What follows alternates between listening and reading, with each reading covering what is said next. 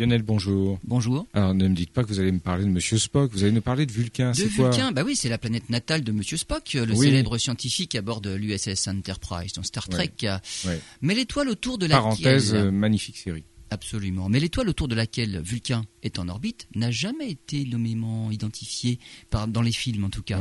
Par contre, dans deux des livres, c'est l'étoile 40 Eridani qui est évoquée, et dans un autre, c'est Epsilon Eridani à laquelle il est fait allusion. En fait, deux étoiles de la constellation de l'Éridan. En 1991, Jane Roddenberry, c'est l'auteur de la saga Star Trek, et trois astronomes ont écrit une lettre à la revue Sky and Telescope pour expliquer que la planète natale de Monsieur Spock serait plutôt en orbite autour de l'étoile 40 Eridani. Ce choix est effectivement meilleur puisque c'est une étoile de 4 milliards d'années, à peu près le même âge que notre Soleil, alors que l'autre étoile n'a que 1 milliard d'années. La vie autour de l'étoile Epsilon Eridani n'aurait pas eu le temps de se développer et d'évoluer. Eh bien, il semblerait que les prédictions faites il y a près de 30 ans soient exactes.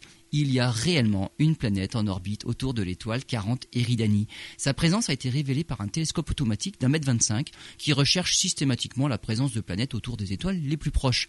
La planète en question est du type super-Terre, 8 à 9 fois la masse de notre planète pour un rayon double du nôtre.